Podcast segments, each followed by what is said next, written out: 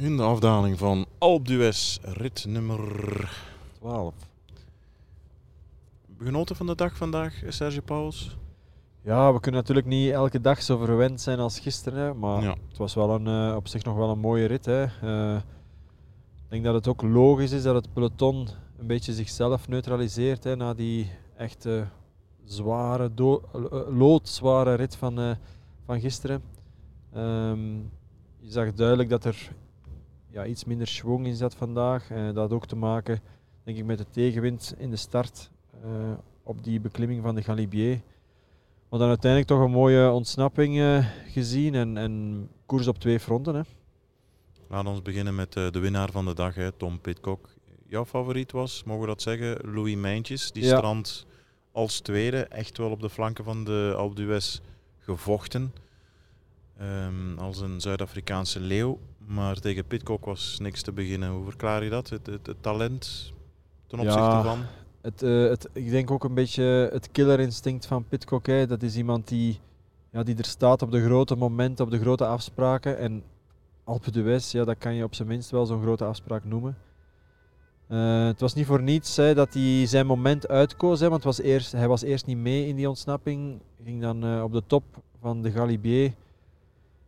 Eh, in de afdaling op zoek naar de, naar de vluchters. Ja, reed een fenomenale afdaling. Hebben we ook later gezien op de, in de afdaling van de Croix de Fer. Het is echt een, een genot om hem te zien dalen. Mhm.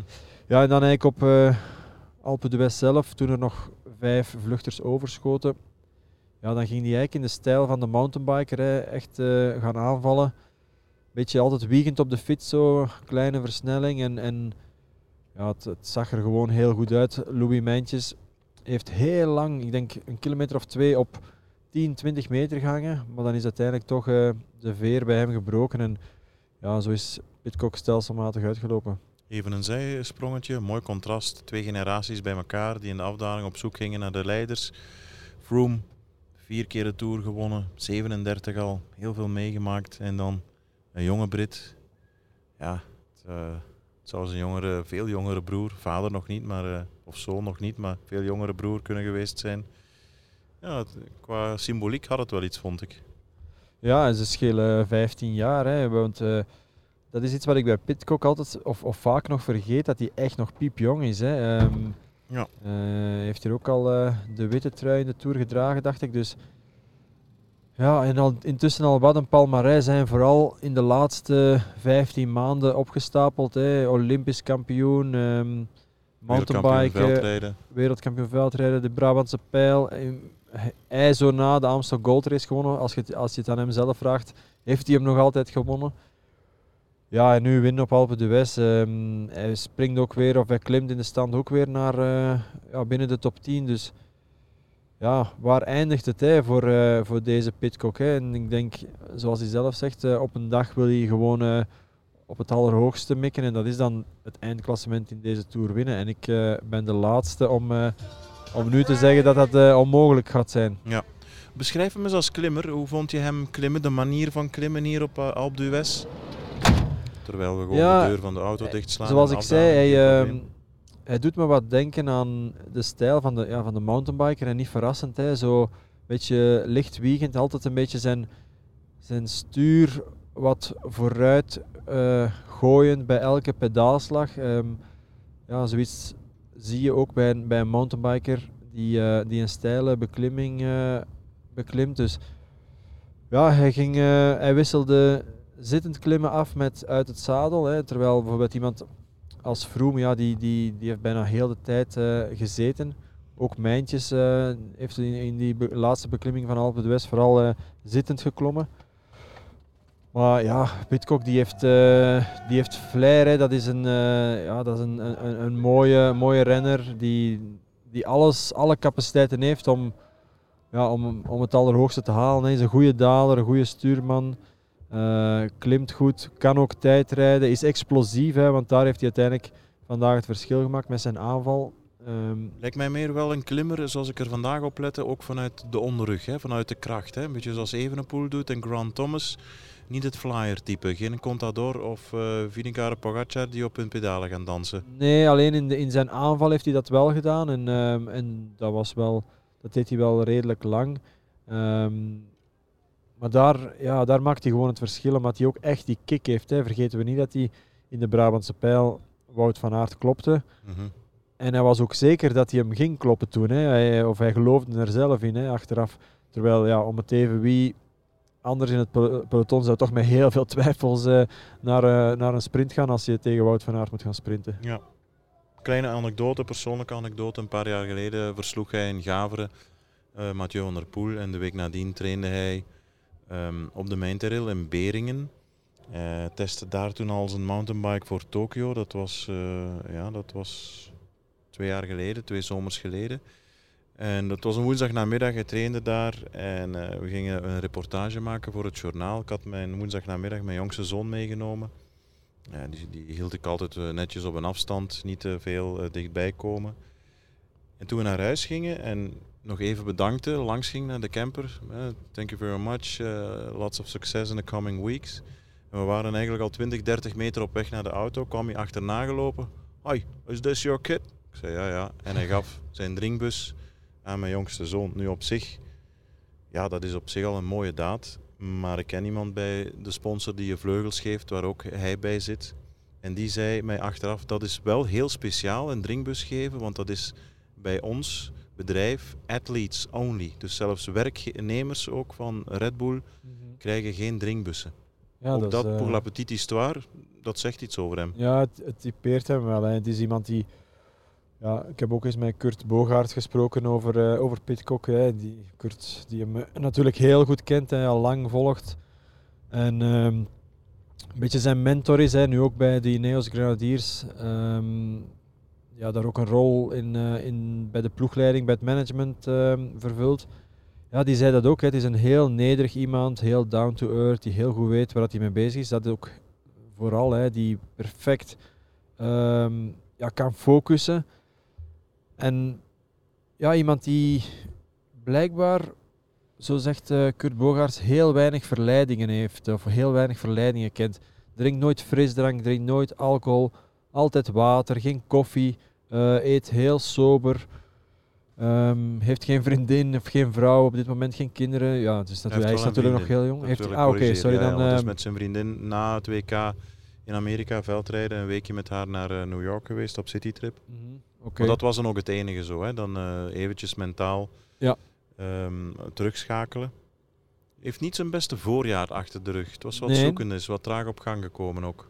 Nee, dat klopt. En ja, natuurlijk werd al gauw die vergelijking gemaakt met vorig jaar, hè, waar hij de Brabantse pijl won in IJzo na de goldrace.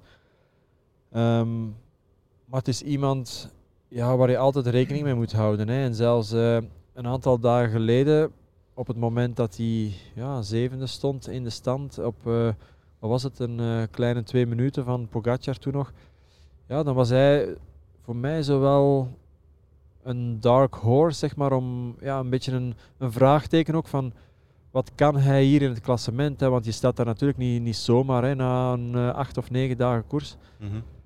Uiteindelijk heeft het ehm, gisteren eh, een beetje minder uitgepakt voor hem. Hè. Is hij er toch wel een klein beetje doorgezakt. Maar dan toont hij wel ook zijn veerkracht. Hè. De vandaag dan zo uitpakken, ja, dat is toch typisch voor, eh, voor grote kampioenen. En, en ik denk dat we niet liegen als we zeggen dat Pitcock dat vandaag al is. Hè. Voor Tadej Pogacar zijn er nu, ja, is het wachten op de Pyreneeën zeker. Eén of twee kansen om nog tijd terug te pakken, maar eh, twee minuten en een half bijna ze elkaar gewaagd blijven, zoals vandaag alweer het geval was, dan, eh, dan kan hij die achterstand toch niet meer goed maken. Hoe zie jij dat? Nee, ik, denk inderdaad eh, dat dat moeilijk gaat worden. Hè, want uiteindelijk hebben we nog heel weinig zwakte van Vingegaard gezien. Over het algemeen en dan gisteren eh, achterwege gelaten, ja, zijn ze echt aan elkaar gewaagd. Hè. Pogacar en Vingegaard, dat was ook zelfs gisteren nog zo op de Galibier. Dan. Maar ik vermoed meer en meer dat het effectief een hongerklop gaat geweest zijn eh, gisteren op die slotklim de Granon. Ja, want jij zei dat straks tijdens de radio-uitzending, dat, dat, dat momentje op de Granoot zou wel eens het enige zwakke moment van Pogacar kunnen geweest zijn, maar dat gaat dan wel beslissen Ja. over winst en verlies in de Tour de France. Want Ja. voor de rest zijn ze aan elkaar gewaagd. Dat En- bleek vandaag ook nog maar eens. En dat zou dan eigenlijk wel jammer zijn dat de Tour beslist wordt door, door honger eigenlijk. Hè? Door gewoon een, eh, ja. ja, een fout, een, een beetje een misinschatting. En het is misschien ook de eerste keer in zijn leven dat hij het meemaakt. Hè. Ehm, alhoewel dan natuurlijk, ik moet nu even terugdenken aan die rit eh, naar Arenbergs, waar hij wegreed met stuiven in de finale. Ja, daar moest hij toch op het einde ook wel een paar keer eh, zich echt eh, rechtzetten om, om het wiel van stuiven te kunnen houden. Misschien zat hij daar ook al een klein beetje op zijn limiet of, of tegen een hongerklop aan. Dat, dat weten we natuurlijk niet. Hè. Dat, is, dat is ook maar speculatie. In elk geval, hij toont zich strijdvaardig. heeft vandaag twee keer geprobeerd. Ehm, en ik verwacht dat hij gewoon gaat blijven proberen. Hij gaat het niet, niet van ver doen. Het enige wat hij wel eh, nog kan doen, of wat zijn aanvallen een beetje sterker gaan maken, is dat hij een Maika zou gebruiken om bijvoorbeeld een, een strook van 30 seconden of een minuut echt vol aan te gaan.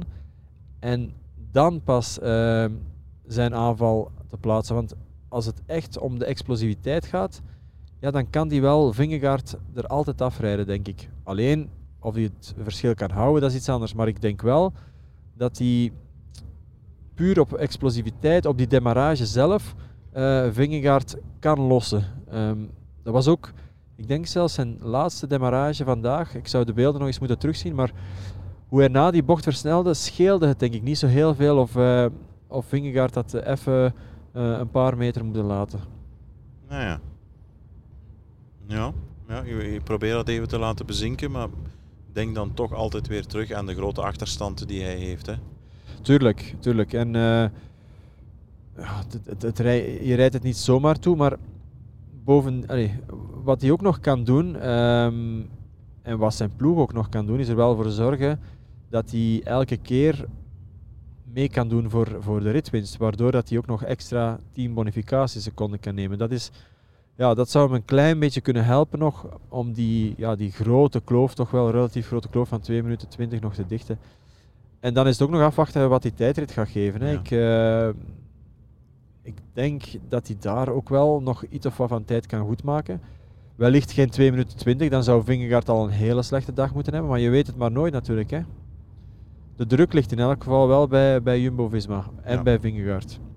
De sprinters zijn allemaal op tijd binnengekomen, hadden nog eh, drie minuten over. Eh, Fabio Jacobsen in het gezelschap van eh, Morkov, dus die zijn gered.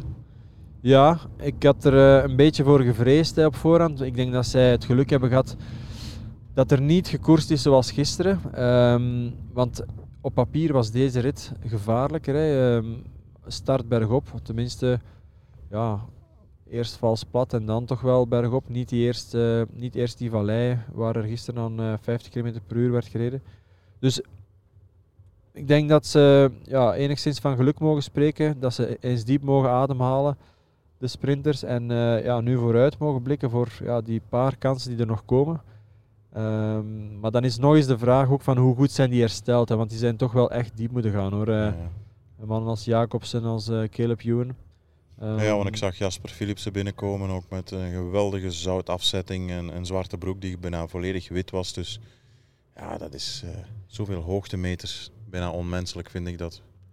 Ja, eh, het was in elk geval een verstandige keuze om die eerste Alperit naar Megève echt eh, ja, relatief eenvoudig en relatief vlak uit te tekenen van de Mhm. organisatie. Dus ehm, mocht, dat er nog, mocht daar nog een, ja, een zwaardere rit geweest zijn, dan, eh, ja, dan was het helemaal chaos. Maar opnieuw, Christophe, het is altijd een beetje wat er altijd speelt. Zo'n peloton gaat zich op een gegeven moment wel neutraliseren hoor. Eh, je hebt dat eigenlijk allee, vandaag ook een beetje kunnen zien. ja, zelf Ik- aanvoelen wat kan en wat niet kan. Ja, het, het, het kon toch niet zijn dat we vandaag weer zo'n Nee. zo'n dag gingen krijgen als gisteren. Er zijn limieten aan. Hè. Tot slot, de eerste keer denk ik dat je als niet-renner op de US meemaakt. Klopt. Hoe was de beleving? Hoe vond je ervan? Ja, ik vond het geweldig. Hè. Eh, we hebben natuurlijk niet, niet kunnen kijken hoe het eraan toe ging in bijvoorbeeld bocht 7, hè, de, de Hollandse bocht. Ehm, maar aan de meet ja, was, het, eh, was het toch fantastisch om te zien.